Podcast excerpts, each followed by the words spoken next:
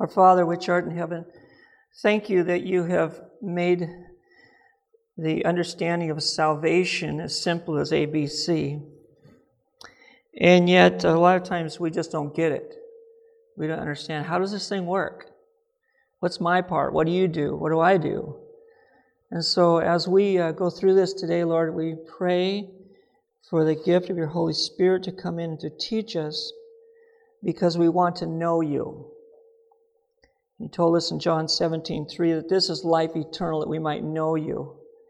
And so we're coming here today seeking you, that we might find you, and that we might have eternal life. And we're seeking with our whole hearts, Lord. We're not holding anything back. You can have all of our habits and likes and dislikes, and we're asking that you take over and, and live in our lives. And we thank you in Jesus' name. Amen. Okay, um, for the benefit, how many were not here yesterday? One, two, three, four, five. Okay. Um, in order for us to be born again, that's what this is all about, we need to realize that we need a Savior. Okay? And so you might think, well, I'm in the church. Of course, I already realize that.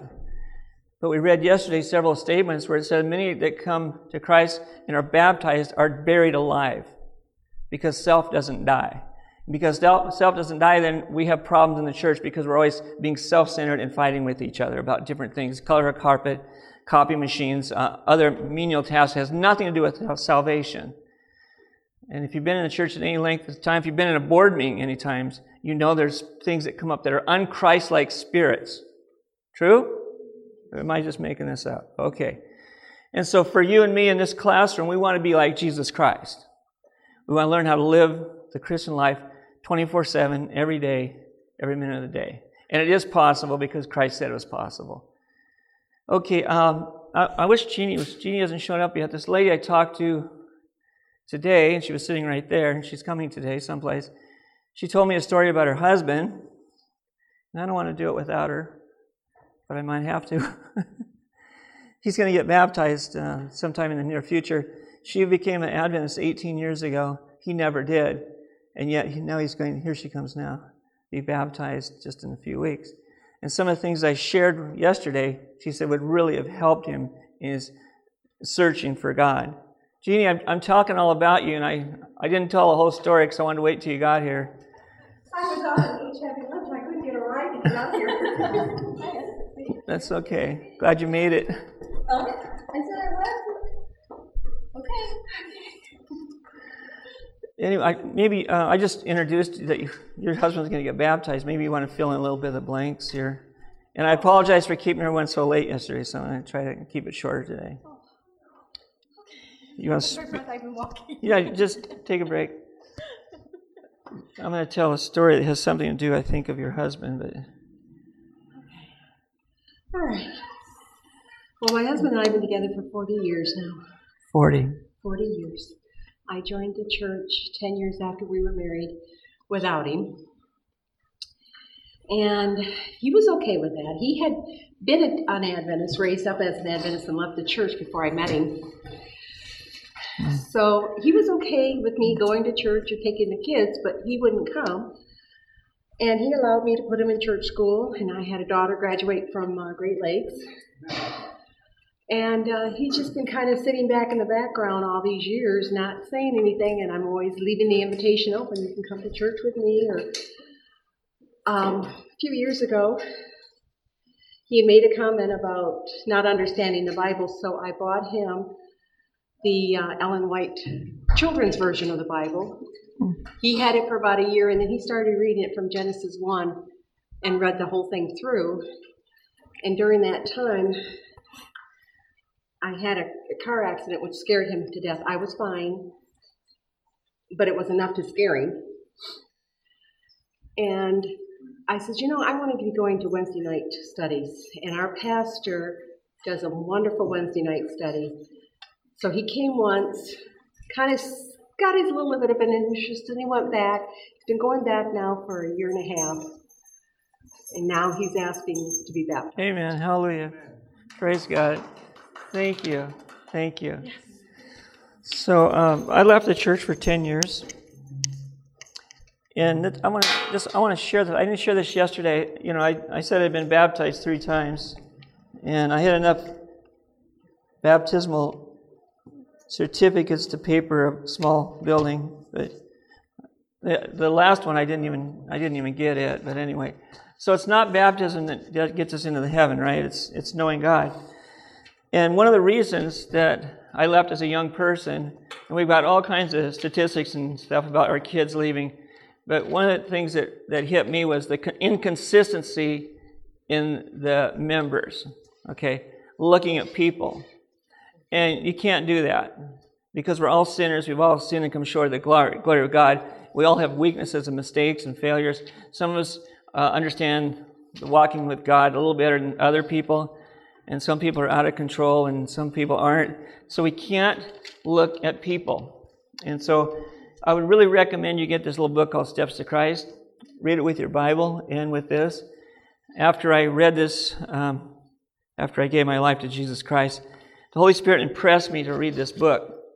And since as a young person I had Ellen White crammed down my throat, you know, like they always say, but Ellen White is our best friend.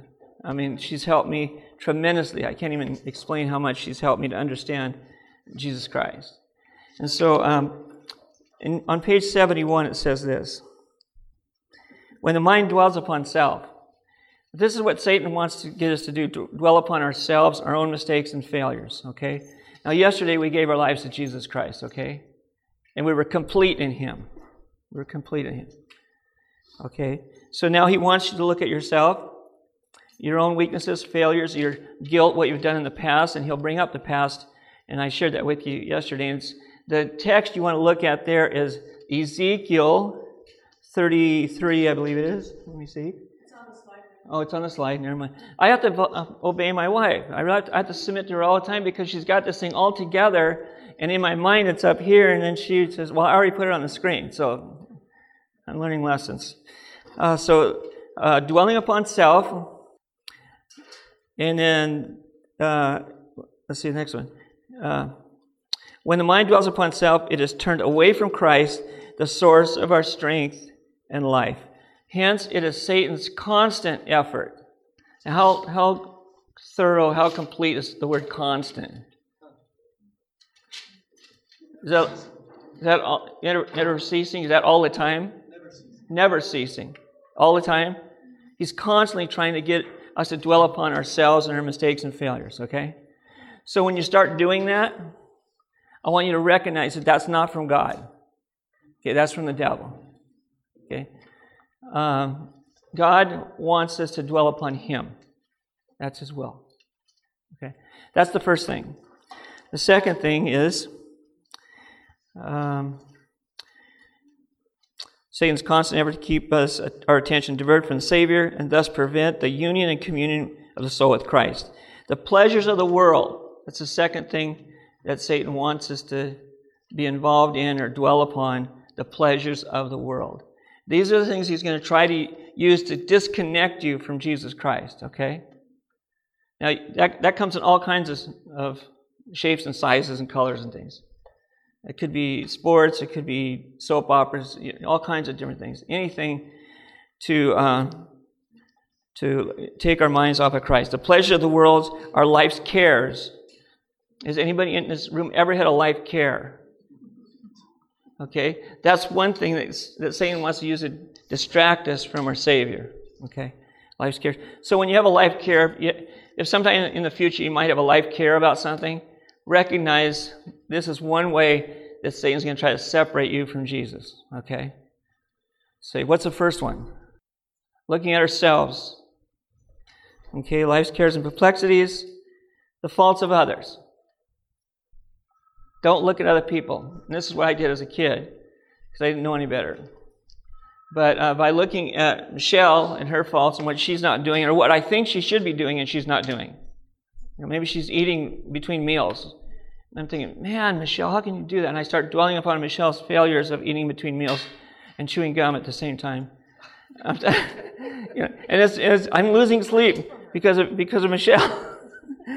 okay, I'm just using her for an example. I always, you, you know, you shouldn't even come in the room because you know I'm going to use you. okay. Um, the other thing is um, the faults of others, uh, your faults and imperfections.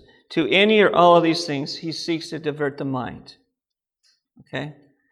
That's what Satan's going to try to do. And it's really a good thing to know kind of his plan, too. So when it comes in, we can say, oh, it's just the devil again, and we can turn away from him and turn to Christ. Okay? I want to read the rest of it. Do not be misled by his devices. Many who are really conscientious and desire to live for God, he too often leads to dwell upon our own faults and our own mistakes. And thus, by se- separating us from Christ, he hopes to gain the victory. Check this one out. This is really cool. We should not make self the center and indulge anxiety and fear as to whether we shall be saved. Okay? That's not our job. Okay? We, we learned yesterday that our salvation is in Jesus Christ and we can't save ourselves, right? Okay? Did anybody bother to read the homework I gave you? Nicodemus? Okay, if you read Nicodemus, the chapter in Desire of Ages, and in chapter 3 of John, you're going to realize that this thing about being born again is something outside of ourselves. Okay? We have very little to do about it except to surrender to the love of God. Isn't that, isn't that good news? I thought that was pretty awesome news. Because, you know, I spent a lot of my time trying to earn salvation. And when I realized I couldn't do it, wow, that was like a big old load off my back. Now, some people have a hard time with this because we don't want to think of the idea that Jesus Christ did it all or, does, it, does it all for us. Okay? We feel like we have to have some part in this thing. Okay? But in this little book, and uh, Mrs. White wrote this by God's direction so that we'd understand what justification by faith alone was. Okay? And there was a big controversy back in the 1800s. And then the next book she wrote was Sanctified Life. So we'd have a balance so we could understand what it means to walk in holiness. Okay? So I'd really recommend you take this book and read it. After I read it and I found uh, Christ through the Bible, and then I read this, I said, God, this is such good news. We should be shouting this from the rooftops. And I never heard anything about it. I went through academy and, and stuff and never heard one thing about righteousness by faith. Until I was born again, I got out my old Bible book from um, my 11th grade, junior year in high school. I started reading it. The whole thing was full of righteousness by faith. We never talked about it. We talked about abstract things that had nothing to do with our everyday life. So, that's what I, want to, I wanted to leave you with. That's from yesterday. Okay, I haven't started today. Uh, commit the keeping of your soul with God. You need to do this every single morning and during the day too. Commit the keeping of your soul with God. Okay? Start it off in the morning with your devotions. And if, if you can't do it in the morning, do sometime during the day. We've got to keep that connection open. We've got to feed our minds with the Word of God. Saturate it with tapes, DVDs, anything you can, you can get. Because that's where the enemy is going to try to to uh, separate us from God is in our minds. And Joy's going to talk about, and I, I, have to be careful because she has her talks, and sometimes I talk over her talks. And I found out yesterday I said some of the things that she was going to say. So just disregard what I said yesterday, and we'll start. okay, so today, yesterday was justification by faith, and I, I, ended with that thought. It's on page 62 of Steps to Christ, where it says, um, As sinful as your life may have been, for Christ's sake, you are accounted righteous. You're covered with the robe of Christ's righteousness. Okay? And it's just as if you had never sinned. Thank you, James and, and Beth. Thank you. Some of you like that. It's just as if you never sinned. I don't know. Has anybody in here ever sinned? Maybe, maybe I'm talking to the wrong group. I mean, the Bible says we all sin and come short of the glory of God, but maybe I'm in a different group. Maybe you don't fit into that group. But yeah, but no, that's, that's what this, well, here, let me read it. This is what I closed with yesterday. That whole talk yesterday, I, I gave my, I gave you my talk, my, my testimony of how I found Christ or how he found me. Totally cleaned my act up from being a drunken baseball player and smoking dope and stuff to, he made me a new person. Gave me my mind back. It was, now, and you don't have to do that. You don't have to go to that depth to find Christ. You just have to realize that without Him, you're nothing. You can't do anything. And then you submit God, I need your help. I'm tired of being a gossip. I'm tired of being the, the greatest complainer in the church. You know? In fact, let me tell you a story. I, I was going to tell this yesterday, but I'm going to tell it today. My wife had an ectopic pregnancy back in the early 80s. And we, at that point in our time, we were using everything in our life as a witness for Jesus Christ. And so it was devastating, but yet she went to the hospital, almost bled to death. Well, she's in there recuperating. She met a man that had never seen a Bible before, gave her Bible away, had Bible studies in it. And she was comforting the other ladies that were going through a similar experience. We didn't think anything of it. And because we're here as witnesses for Jesus Christ, each one of us here, we're missionaries. No matter where we are, we're missionaries. And so um, I told somebody the story about how Jodi was able to give her Bible away. And so this guy heard about it, and so somehow he got me roped into talking at camp meeting about the story. I told the story, and this older gentleman came up uh, afterwards and says, um, I want what you have. I go, well, what, are you talking about? You have something, and I want it. And in my mind, I'm praying. We should be praying all the time, you know, just that thought. And I, I said, well, this is the thought that came in. I was just say, asking him about his relationship with Christ. You know, how do you meet Christ? So I asked him that. He went through this thing about, well, he'd gone to some meetings 25 years ago, learned about the mark of the beast and the Sabbath truth and all those types of things. And I just, I joined the church, got baptized. I said, that's nice. How's, how's Jesus acting or reacting in your life on a daily basis? Well, um, you know, I joined the church and then I became a deacon and I worked my way up to being an elder. And now I've been a head elder, head elder for several years. I said, that's wonderful. That's great. I'm glad you're serving the Lord. But what's, what's happening with you and Jesus? How's he fitting into your life's work here? And then he hung his head and he said, I don't even know if I know him. Okay? Now, this goes along with what I was sharing yesterday that many come in and we give them a head knowledge in evangelism, but not how, how does it work? How do I walk? How do I abide in Christ? Okay, so that, all, that talk yesterday, that's what that was all about. And so, as in God's providence, we ended up staying in his house one weekend. We did some health talks at his church. And this gentleman had a, a tremendously, terribly short fuse. And would get angry just about anything. And I actually witnessed him taking his hat off and throwing it on the ground and jumping up and down on it, you know? I mean, this is the way it was. It was almost humorous, except it was so sad. And so as we talked with him, and we started sharing how we found Christ and how God had changed our life and all this, uh, he didn't say a whole lot, but that Sabbath, we were uh, in, in, church, about the f- first couple of pews in church, and the uh, superintendent said, that's when we used to have Sabbath school class and superintendent report. Do you remember those days? They don't do that anymore, but some places don't. Uh, but um, the superintendent asked if there was anybody who'd like to give a testimony. And so we hear this gentleman get up, and he's crying. And the closer he gets to the front, he's sobbing. And he got up and he said, Friends, I, I need to apologize to you. Um, I've been a Seventh day Adventist for like 30 years, whatever it was. And you know, I've been an angry person. I've driven people out of the church. I've been rude and hurt people. And I am convinced that I never knew Jesus Christ for myself.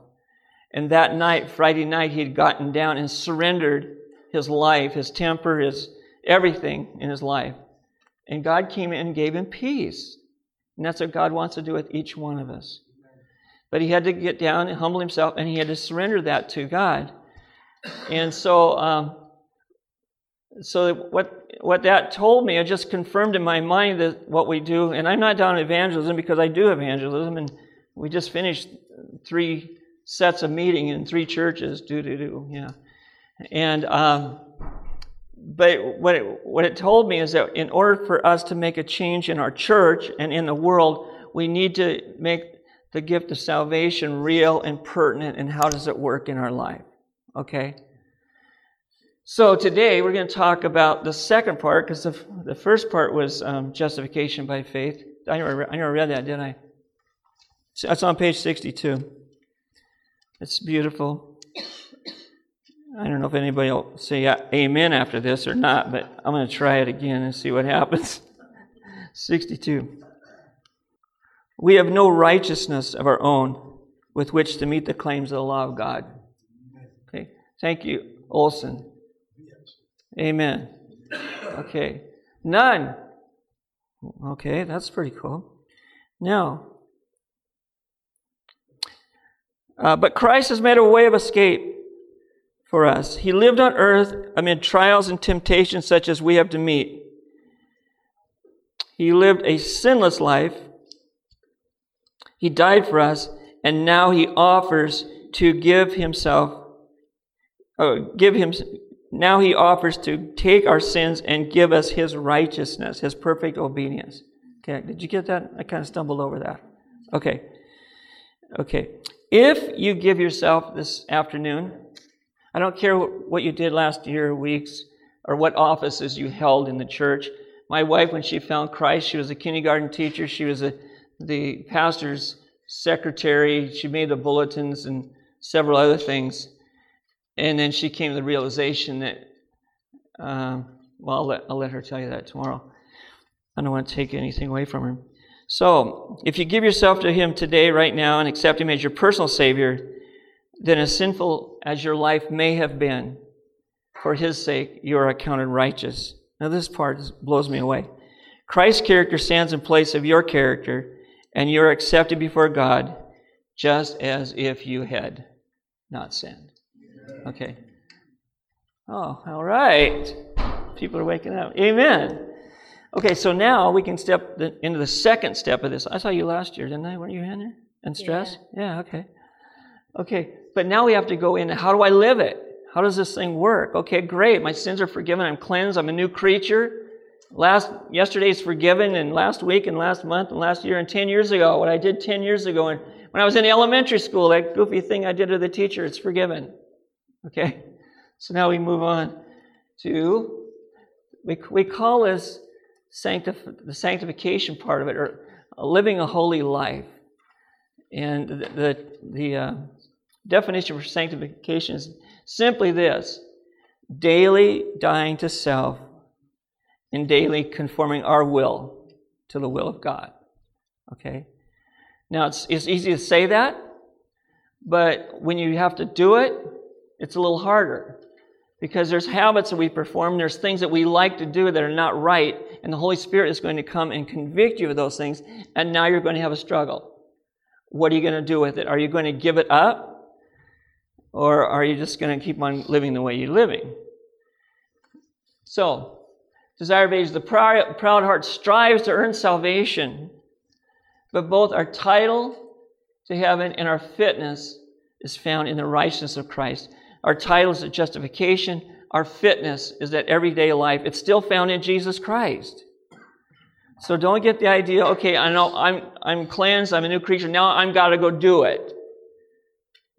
And when you read this book, you're going to find out that's going to get very dry and it's going to be very hard and lifeless, and it's not going to be a lot of fun.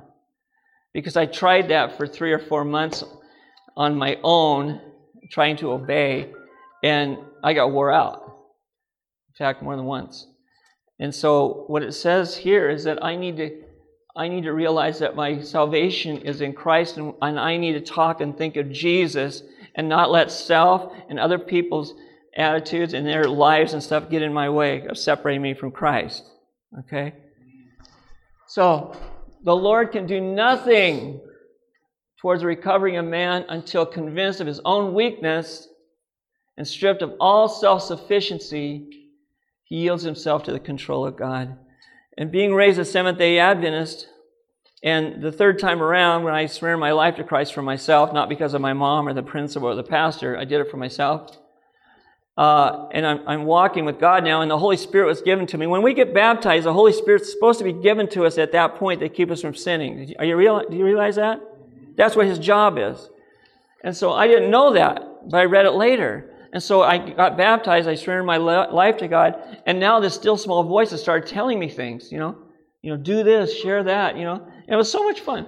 So this is what God wants to do. But I, I you have to, everyone has to get to this point where you're stripped of your own self sufficiency and you realize you can't do it on your own. You need Jesus. And I want to share some things, so uh, some practical things, so you can hopefully see how this works. Uh, so, what happens after I give my life to Jesus Christ? And the, my wife went through this, and she's going to tell that story. She gave her life to Christ at a concert, and then afterwards she goes, "Well, now what do I do?" And so God, God showed her what to do, and He told her and taught her. So, so what happens? Okay, the moment we surrender ourselves to God, believing in Him, you have His righteousness. This is not a long process. Okay, it goes like that. You're covered. You're forgiven.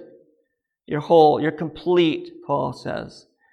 Okay, but now this walk in holiness we talk about, this character developing thing, this is a work of a lifetime. They call it a work. But every day, we're simply giving up on ourselves. And uh, when, if you're married and there's two people and we both have our own ideas and attitudes about things, you have a lot of opportunities to die to self. Yeah? And sometimes it doesn't feel good. But every time you do it, it's easier to do it the next time. And before long, before you realize it, you look like Jesus. And people are going to say, How come your face is lit up? You know, who do you know? What do you. it works. Uh, okay, so the very moment, this is not a long process. Let this mind be in you, which is also in Christ Jesus, who thought it not robbery to be equal with, with God. So God actually starts changing our, our boutons, our buttons in our brains. Uh, I swore my socks off before I became a Christian. Every other word, and one word in particular I used all the time. My vocabulary is very small because of that, I think. But um, that was one of the first things that God worked with me on because um, I surrendered my life to Christ, and then I was trying to witness to my dad, who wasn't a Christian. We went fishing together down the river and went smelt fishing. Was kind of it's kind of fun. I don't know if you know about smelt fishing, but and so I'm pulling the, the net in with all these fish, and I slipped and fell in the water. And so the next thing that came out of my I slipped and swore. But now it's different. It wasn't like before I was a Christian, before I gave my life to Now it's, man, God, I'm sorry. How could I do that? And I felt like I'd hurt Christ, you know, because I misrepresented his character. Before, I didn't care about if I misrepresented his character, but now I care. That's the Holy Spirit. And so I started apologizing to my dad. He goes, What's wrong with you? I've heard you swear your whole life. And that was true. I got kicked out of first grade in public school for swearing. And they sent me home. In first grade, little kid. Because we that it was just language in our home. We just talked that way. Okay? So um, I, I, got home that night and I'm praying and say, God, what are we going to do? Um, people are asking me to get up and talk. What if I get in church up in front of church and then start swearing? You know, without thinking about it, it just starts coming out. And so I was praying about what to do, and then this thought came in just slow down and think before you speak. And I started doing that, and before long, I wasn't swearing. And then it helped me with my temper. I wasn't just blowing up every time some little thing went wrong. And so that's a good counsel. God gives us just slow down and think before you speak. It's helped, it's helped me a lot with my marriage. That uh, my wife doesn't even know this, but sometimes I'll just slow down and think before I say I mean, I say a lot of things that I probably shouldn't say, but sometimes, and most of the things, if she knew what I was thinking and saying that she would think I was a different type of person. But since I've been controlling my thoughts now and just slowing down and speaking uh, nice things, then uh, she she has a different impression of me, right? Yeah. Okay. Okay, so let this mind be in you, which is also in Christ Jesus. God gives us this new mind to think, and our, our likes and dislikes change. God does it. Uh, yesterday, I, or, yeah, yesterday I talked about music, how He changed my like for music from being uh, hardcore in rock and roll to, to listening to Christian music. Okay, so God did that. He changed it. I didn't just get up one morning and say, okay, I'm not going to listen to it anymore. Because it was a battle. James. And the most difficult word in that phrase, in that verse, is the first word, let. Yeah, let. Yeah. Mm-hmm. Okay, number two. So, number one, let the mind's transformed. God does that. With, with uh, Nicodemus, when you read chapter 3 of Nicodemus there, it's, uh, it's a miraculous thing that happened outside of himself. He couldn't figure it out. But it's something that's outside of us. It's God, it's the Holy Spirit. Okay, so let this mind be in you. Then we go to number three. The mind is transformed. By beholding Jesus Christ, we become changed. It is the love of self that brings unrest. When we are born from above, the same mind will be in us that was in Jesus. The same mind. Can you imagine that? The mind that led him to humble himself that we might be saved. And I could share a number of stories of where, uh, by through God's grace, I was able to humble myself and didn't get in an argument with a person I was working with. The mind is transformed. Then we shall not be seeking the highest place. We shall desire to sit at the feet of Jesus and learn of him. Now, we need to do this every day. We need to be converted every day. It's not a once saved, always saved. Every day we need to spend time with the Lord and submit our wills into His hands. I do that. I do that every day. When I first thing I open my mind, I say, my eyes, I say, God, uh, new day, new things ahead. I, I need you today more than I did yesterday. So please come in and control me, take control.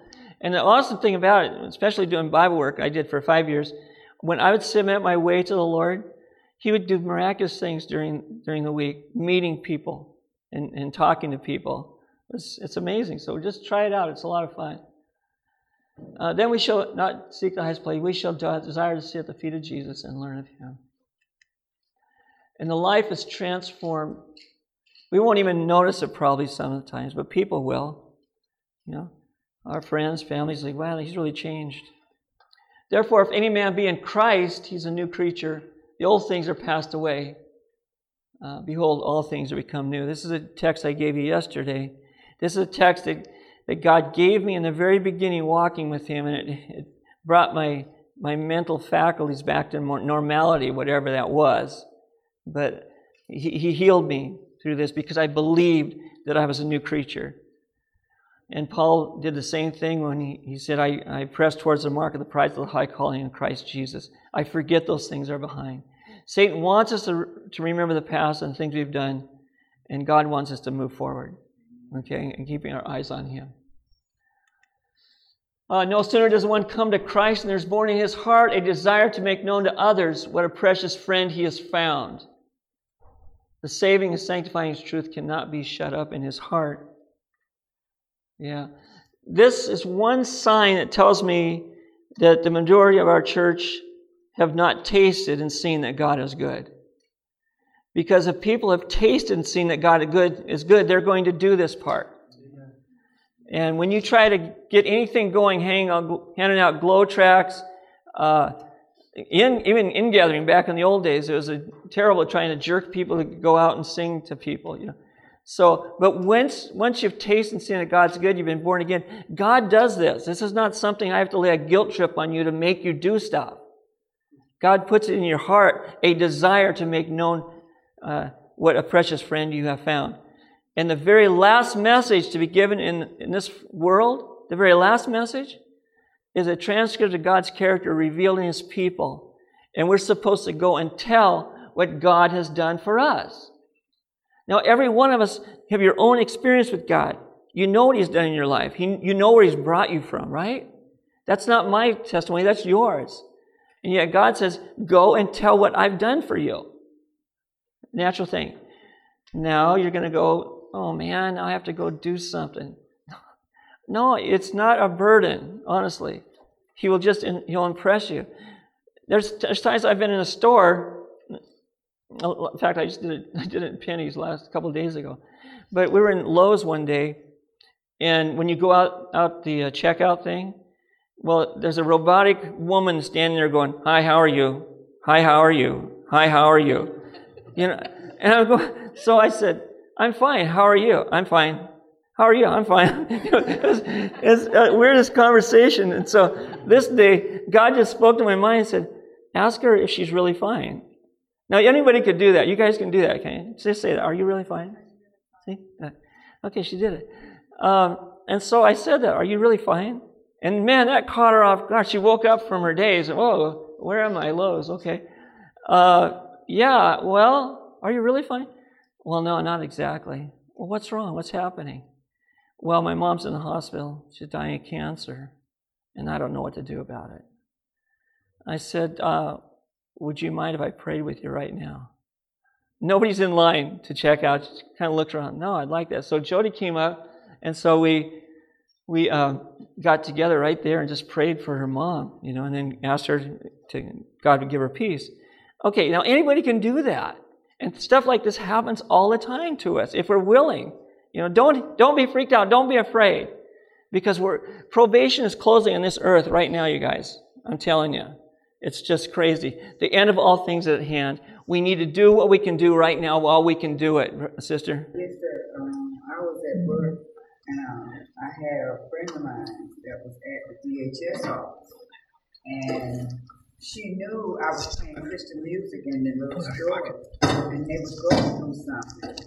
And and she said, "Do you mind if you play with me?" Because I know you're spiritual. I can tell that, that God has his hands on you. I stopped right what I was doing.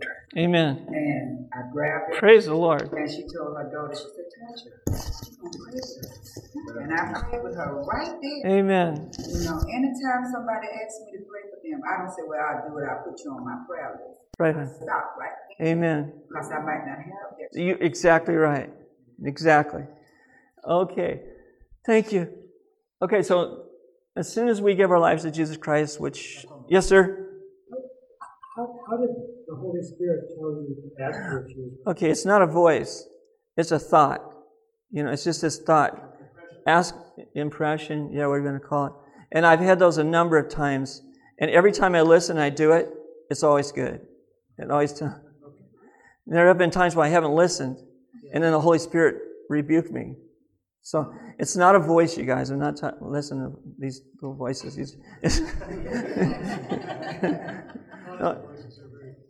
I was, I, yeah, I was on a roof one day uh, finishing a garage I was building for this guy, and it's a, a high school friend, and I had been out of the area for about 25 years. And a car pulls up with two ladies in it. One jumps out and goes into the house, and the other one gets out and leans against the car. I'm finishing the roof, finishing the roof on the on the shed, the garage, and this thought came into my mind: go down and talk to her. No, I can't. I've got to get this thing done before Sabbath. Go down and talk to her three times. I ignored it. I can't do it. So then the lady in the house comes out, jumps in the car, and they take off. And so then the owner of the house comes out and says, Do you know who that was in the car? I go, No, I've been 25 years. No, I don't know who it was. That was um, Karen so and so. Oh, really? Wow. Small world. Yeah, I haven't talked to her for years. I said, How's she doing? Not very well. She just got out of the hospital for the third time for overdosing on cocaine. And she's not going to be around too much longer. And God spoke to me and said, You're so busy with your own thing, you can't take time out to go meet somebody else and share something with them. We don't know. Like you said, we only get one time here, you know? We have to do what we can right now. So listen, listen. Uh, I wish I had a whole, a whole period just to talk about the Holy Spirit and, and how this thing works, how to interact with Him. It's, it's pretty interesting. I haven't figured it all out, but when I listen to Him, it's, it's really sweet. So, okay, I got that one. Um, this is a personal invitation to you. I've chosen you. Jesus said that. I've chosen you. And I have ordained you. You know, this big thing about ordination who's getting ordained, who shouldn't, who should, and all that. God's ordained you to bring forth good fruit. He ordained me 30 some years ago, I don't know, 40 years ago now, maybe, to go and share what He's done for me. He ordained me to do that. He's ordained you too. So I've, I've chosen you, I've ordained you. Does that make you feel special? Okay. I taught, you know, I taught school for 23 years. I used so then he says, I've ordained you, now go and tell. All right? There's your walking orders, there's your papers, go and tell. Has anybody in this room ever shared Jesus Christ with anybody? One, two, three. Awesome, you guys. Praise the Lord. You're in the right class. I love it. Okay. I'm not saying you had to baptize them. Just, you know, share, encourage, give some literature, do something to further the kingdom of God. Go and tell. Okay. Who, me? I can't do that. I'm the shyest person in the world. You know, when I when I came back into the church, you know, I'd been baptized the three times, but the, the, the third time when I actually surrendered my life to Christ, and I went into the church, and I felt dirty, and I felt like everyone was looking at me, and I'd sit on the back row. I'd, I'd go in after church started, sit in the back row, and then before it was over, I'd get up and walk out, you know, so no one would talk to me. And so I was uh, basically a shy person, I guess you'd say. Except in high school, I wasn't, you know. But now I'm really, I was really introverted. And so it was hard just to, uh, to share, especially something spiritual, because it was all new and it wasn't cool to talk about God. So uh, he, God did something in my life, who me. So um, as I'm as I'm recuperating from my years of alcohol and, and drugs and stuff, the Holy Spirit, I can say that now. I didn't know the Holy Spirit, but He impressed me to go see your mother. And so I went home to mommy. I was 27 years old, and I was a wreck. I was a mess. And then she got me to eat vegetarian food and drink water and sunlight and, and exercise, fresh air, all these eight laws of health. They really work. I'm a living example of it working. Gave me my mind back. But every day I'd go out and walk around this little town where my mom lived, about uh, a couple thousand people. And I'd walk by this lady, not this lady, but a lady like this. She was laying in a hospital bed in the, in the picture window in the front of her house there. And I'd walk by and I'd see her. I wouldn't think too much of it until the third or fourth time I walked around.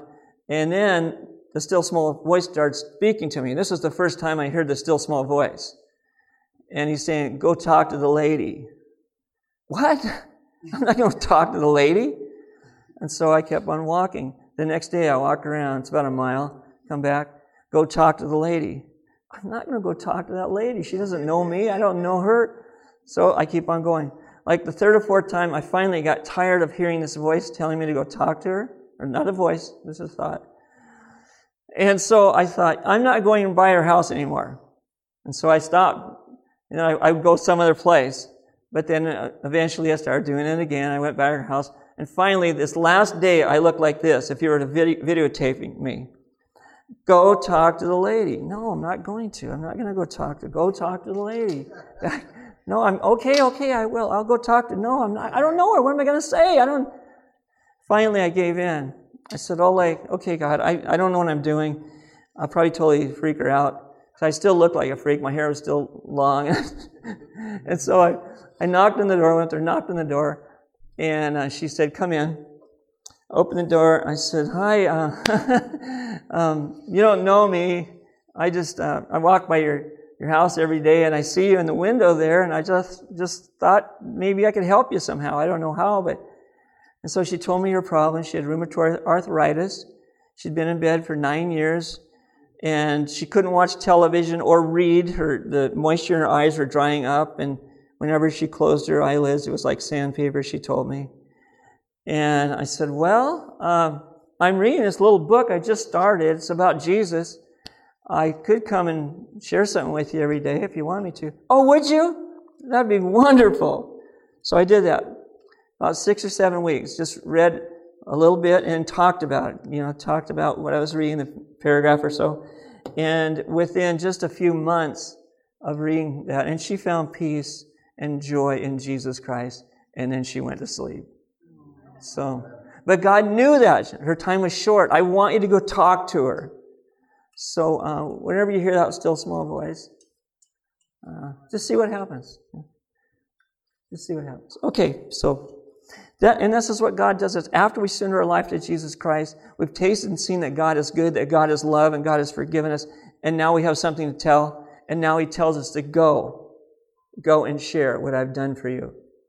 Do you remember in Isaiah 51? It's the, the prayer of repentance of David. Let's look at that. Psalms. Did I say Isaiah? Sorry. Yeah, Psalms 51. Thanks, James. Keep me straight here. Psalms 51.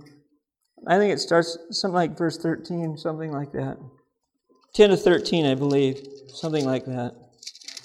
Yeah, there's a principle here that God laid down Okay, so, so David prays this. Psalms uh, 51:10, and we'll read down to 13. You can pray this prayer too. Because we've all, we've all sinned and come short of the glory of God. And so we need the gift of repentance, right? I talked about repentance yesterday, the last part. That's a gift from God. It's not something we do to make ourselves sorry enough. Remember Martin Luther beat himself into repentance, trying to make himself sorry enough? It didn't work. Until he fell in love with Jesus and he saw that he was made righteous by faith in Christ alone, and it broke his heart. And then he repented.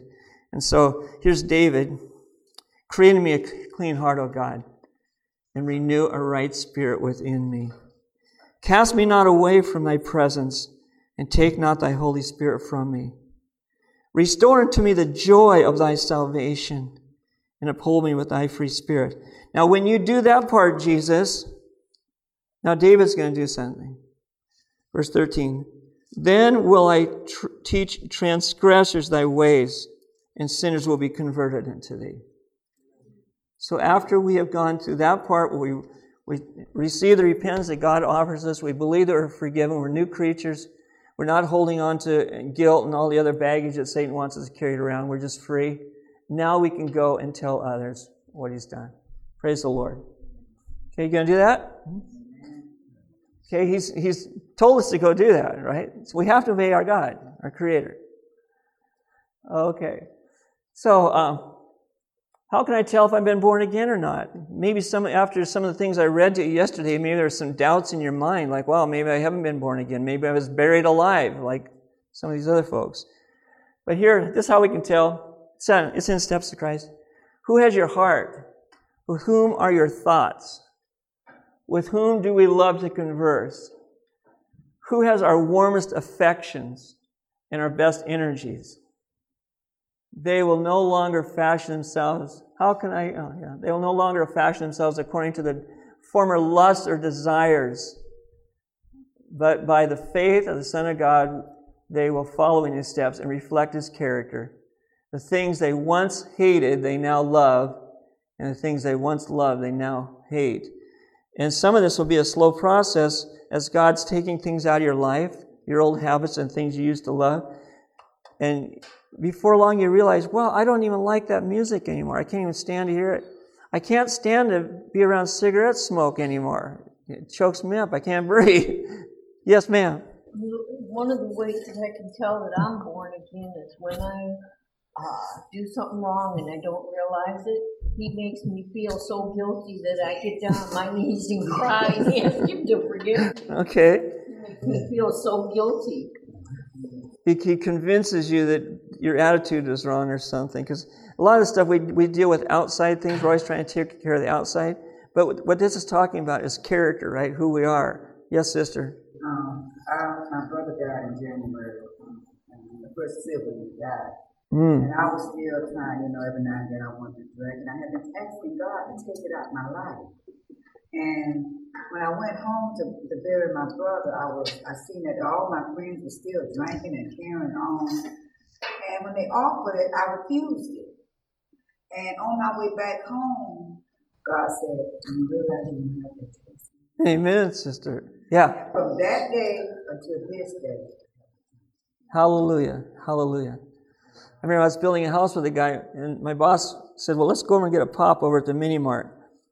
Walk in, I hadn't had a drink for five years. Walk in the front door, it's a little mom and pop place. There's junk hanging all over the place, you know, and stuff. And so we open the door, and here is the cooler right there with this beer with the condensation is running down the side of the beer, and it's like 80 degrees out. And do I remember what it was like? Yeah, I just went like this. Said, God, thank you for delivering me from that. Boom, it's gone. Praise the Lord. All right. How am I doing on my time, baby? I'm not sure if that clause or this clause, but you have to be finished by three ten. Three ten. Okay. All right. So the ones I once hated. Yeah. Uh, let's go back to the other thing. Yeah, this is how we can tell. And uh, you can do this. You can try this on yourself. You can ask, well, what am I thinking about most of the time? You know, what am I looking forward to? What's my pleasures and all this type of things. I remember having lunch with a guy, a church member. He worked at a Ford dealership. And so for like an hour and a half, he explained to me how he rebuilt the 390 engine in his Ford pickup or whatever it was.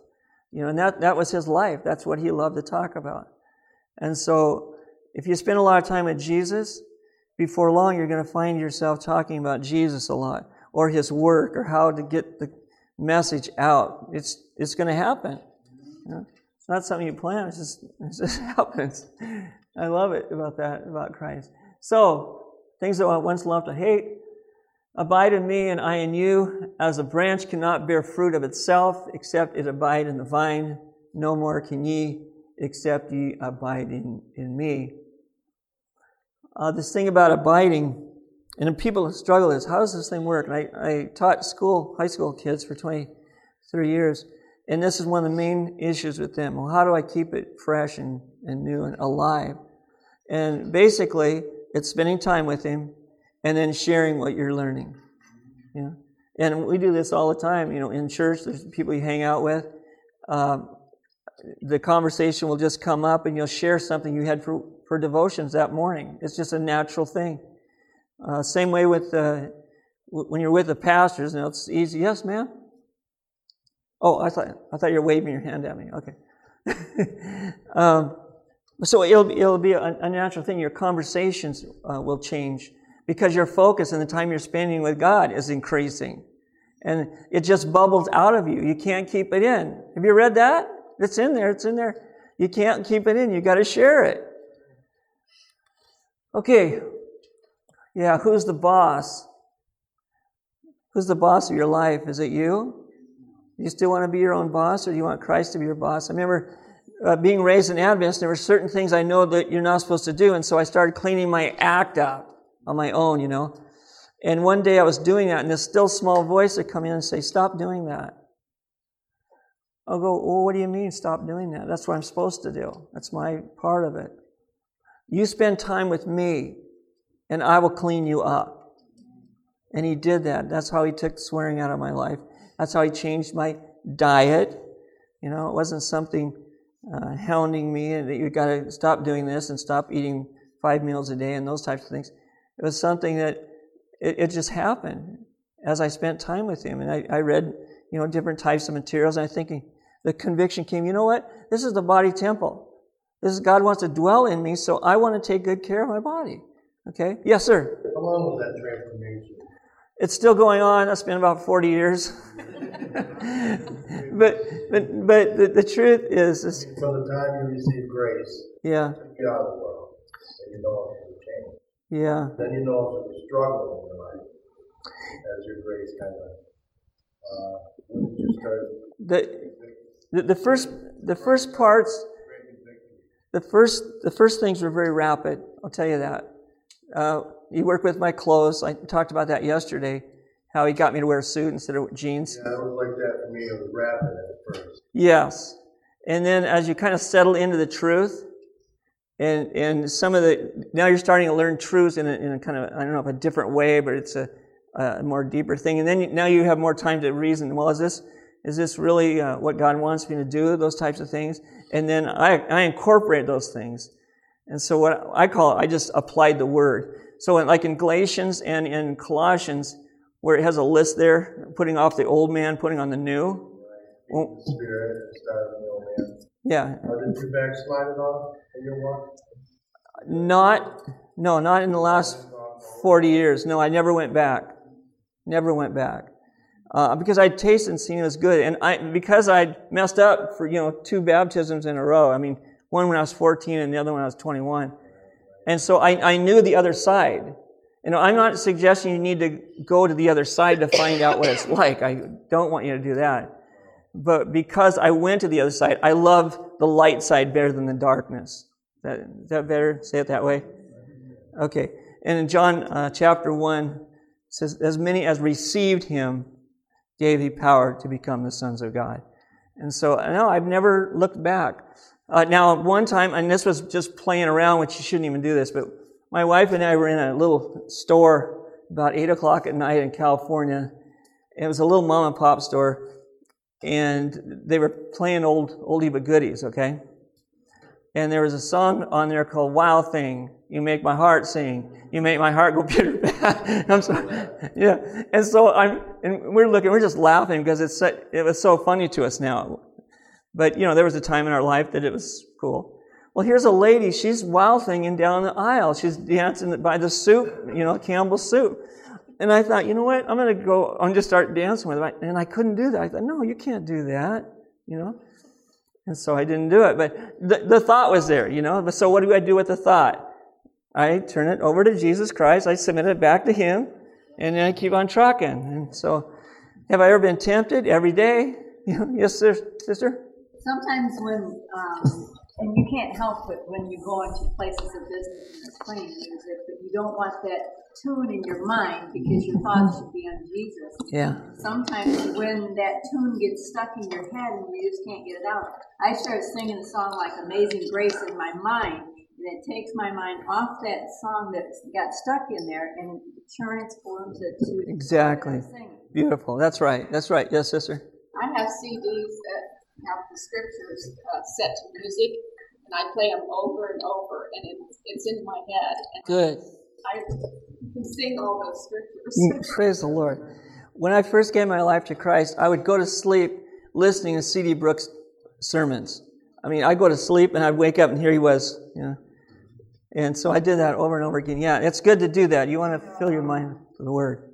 When I was, when I, I was, when I turned 50, I decided to give my life to Christ. I said I gave the world enough, and I was not going. And but all my family was still dealing with it, the drugs and drinking, and I had to pull away. Yeah. And they said, "Well, you think you're better than me?" I said, yeah. "You say what you want, but I can't do it anymore." Right on. And I had to pull back. So then God told me one night, He said, "You got to come out and pull a wall." And I'm going, what for wall? I didn't understand. And I'm sitting on the side of the bed doing my devotion. He said, You got to come. I mean, loud to the point my head would hurt. Uh, he said, and he, but he was telling me that I had to go out to pass out my literature. And I was passing out the Bible book, uh, Bible reading for home. I passed out over 400 All right. To uh, Parish Town ministries, hmm. homeless shelters. And then people would see me on the talk to you.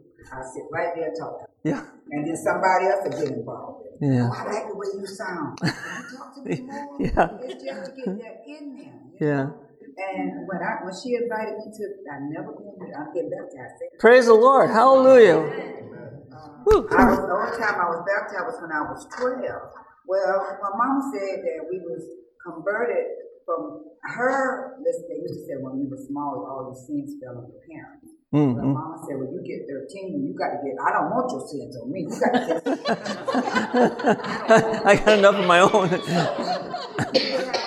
door to door to, to people in the neighborhood and confess Christ. Yeah. And if you walk down this long road with white robes on, and got baptized in this lake. Okay. Well, I didn't know. I was just a child. Sure. But to be baptized at my age and to know what I know, it's going to be a powerful thing. Yeah. yeah. And you brought something up, and this is what God did with me too. I had to separate myself from my, my mm-hmm. family, my group, the guys I hung out with, the guys I was playing baseball with. Mm-hmm. I couldn't do that anymore. And I heard the same thing. I'm goody two shoes. Goody two shoes. There we go. Yeah. But that's okay because this is eternal. You know. and what Christ can do for me. Uh, and since yeah. I, I'm from Florida and I've been here since 2009, and since I've been here, I beat breast cancer. Oh. I graduated from Harvard with, with honors. Oh, hallelujah. Beautiful. Wow. I, I did this with the money that I was working with from school, my grant money and my, my grant money. And, and, people would ask me, well, you ain't going shopping. You ain't going to buy this. I said, no. I'm going to take this money and use it for what God said. Amen. Right now, two more years in the house. Hallelujah. Very good. Thank you. Thank you. Okay. Uh, do you ask how am I to abide in Christ? The same way in the way you first received Him. It's always by faith. And faith, it's we, we always use uh, Hebrews chapter 11, is it? He, uh, faith is a subject of things hoped for, the evidence of things not seen. But I like the one in Mount of Blessing, or in book education, where uh, faith is trusting God, believing that He loves you and knows what is best for your good. So instead of your own way, now you're, you're choosing God's way. You're believing He knows what is best and right. And so there's a lot of times that we've been in situations we don't know what to do, and yet we'll stop and say, Well, God, we're placing this thing in your hands. We don't know what to do. And it's always, somehow, it always opens up and He shows us what to do. I, there's not a special formula I can say, well, we did this and this happened. We simply submitted it back to God and, and it worked. Okay, so ask as you have re- therefore received Jesus Christ, Christ Jesus, the Lord, so walking in Him, you gave yourself to God to be His holy, to serve and obey Him, and you took Christ as your Savior. Okay, we need to do that every day, and that's how we, we abide in Jesus Christ. Okay? Um, you could not, of your own selves, here's another positive thing, atone for your sins and change your heart. But having given yourself to God, you believe that He, for Christ's sake, did this for you. Who did it? Okay. Christ did it. Um, by faith, you became Christ, and by faith, you are to grow up in Him by giving and taking.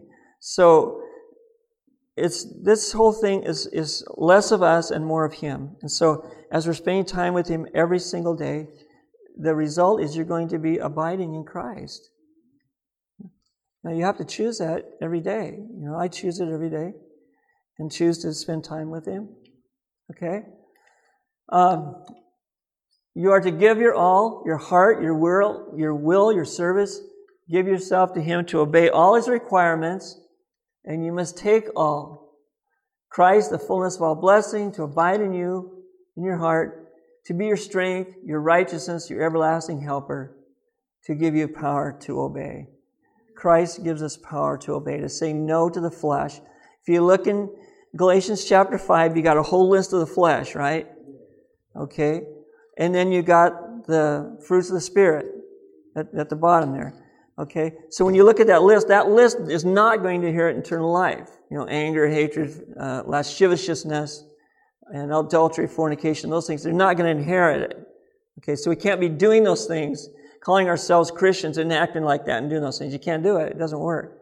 But for Christ's sake, He will give us power to say no to the flesh. So when you're in the store, guys, and your, your eyes pop onto some Playboy or some other magazine, instead of drooling over it and thinking, oh, wow, I, I wish I could do this. Now you're turning your mind back to Christ. You're abiding in Christ like, like Joseph did with Potiphar's wife. Remember that? He says, How can I do this against my God? How can I sin against God? We have to get to that point that we acknowledge that we've got an appointment with Jesus Christ on the sea of glass.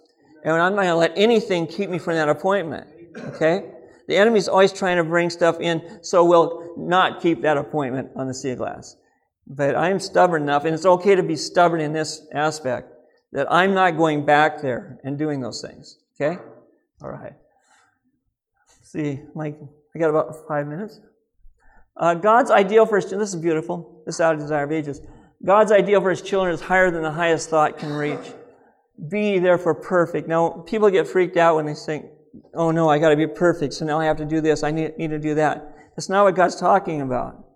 He's talking about abiding in Him, and He's going to give you His love to live through you to somebody else. It's about this perfect love is about perfect, and perfect perfection is about perfect love, about loving other people, which we don't have naturally. We're carnal. We're born carnal. And we don't want to know God. We don't want to uh, have anything to do with His law. That's what Romans says. And yet God gives us this love so we can actually care about other human beings. So, be therefore perfect, even as your Father in heaven is perfect. This command is a promise. The plan of redemption contemplates our complete recovery from the power of Satan. Now, this is good news. So Satan has no right to drag you by the nose and get you involved in all kinds of goofy stuff. Okay?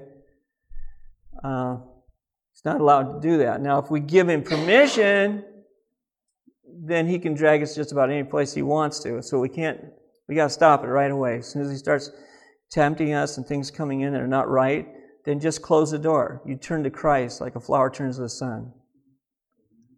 Okay, I do it all the time, every single day. Have I ever fallen? Yes, I did a couple times. More than that, but a couple times, big time, where I almost uh, punched one of my t- students in high school. I was the teacher. I was the Bible teacher, teaching him how to walk with Jesus Christ. Maybe I should tell you a story. but but all things work together for good. So this kid that I was having problems with anyway, he was rocking around, rocking back and forth in this load of lumber, and he dropped the lumber on my foot, and he started laughing at me and pointing at me and making fun of me. And the old nature just was up in my face. And so I got, I got up in his face and said, I, I ought to punch your, punch your face in. Except I said it really angrily. And guess how long it took the Holy Spirit to bring conviction to me, sister? Yeah, in a second. What are you doing? What did you say? And it blew me away. It freaked me out. I couldn't even believe I said it. And so I went into this grow room in our greenhouse and I just fell on the floor and started crying. I said, God, I blew it. That was me. That was the old man. and so um, I cried for a long time. I said, I can't teach anymore. I can't do this anymore.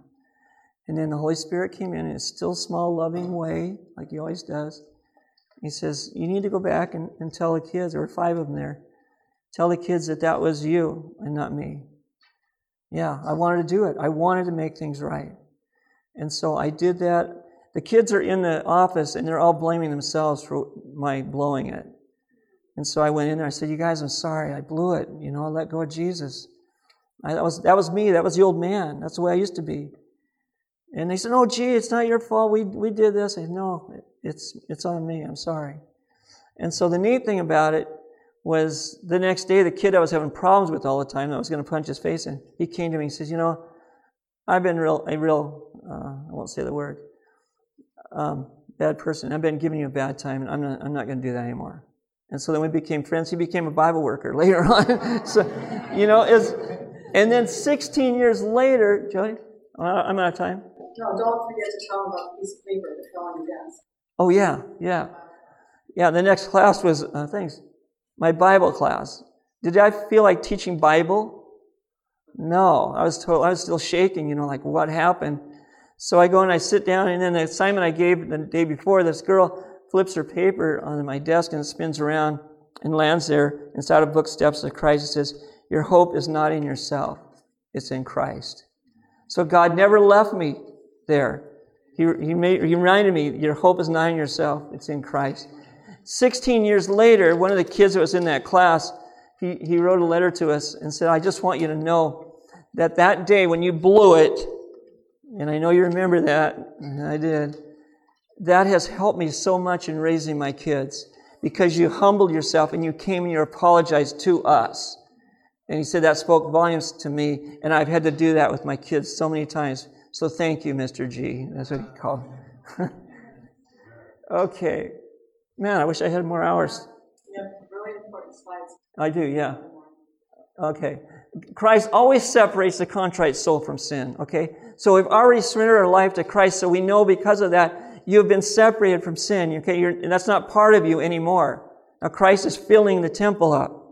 Okay, you have to believe that. You have to say that. I'm a new creature today. Can you say that for me? I'm a new creature today. The old things are passed away. The old attitudes, the old griping, complaining, the old guilt, all that stuff's gone. Okay, you must believe that.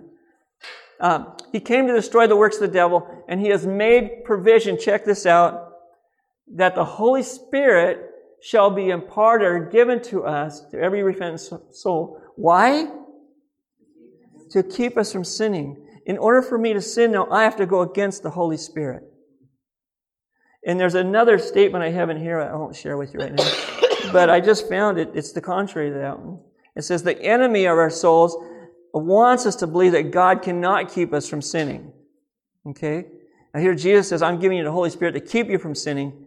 And then the enemy wants us to believe that God will not keep us from sinning. So, by being connected to Christ, He can keep us from falling. Jude 24, right? And then yesterday I said, He will not allow us to be tempted above what we're able to bear, but with the temptation provide a way of escape. And I've been on the border of, of committing a sin, and I prayed, and the Holy Spirit has provided a way for me to escape it. Okay? So it is possible. It does work. We just got to believe God's word. And at last, our last meeting, we're going to talk about Jesus when he comes to this earth. Will he find faith on the earth? That's the question he asks. And so as we're interacting with him on a daily basis, this is how we exercise our faith. And this is how faith grows too. as we meet uh, problems, uh, issues. Uh, what, what's the other thing? T- trials, temptation. Oh yeah, sorry. That's Joy. please, please come back. I, she's got some really good. In, I'm, I'm stepping all over again. I'm sorry. Is that it, Joe? Oh, this is the text I was looking for yesterday. This one in Colossians 1.27. Galatians uh, 2.20. Every day I'm crucified with Christ. Nevertheless I live. Yet not I, but Christ liveth in me. And the life I live now, I live by, fle- by the, in the flesh. I live by the faith of the Son of God who loves me and gave himself for me.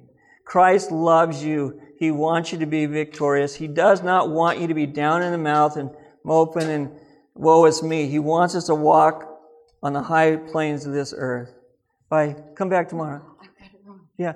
I hope you can make it through that mess in there. That's an obstacle course. I was here last night too. Okay. Thank you. Okay, we better have prayer. I got.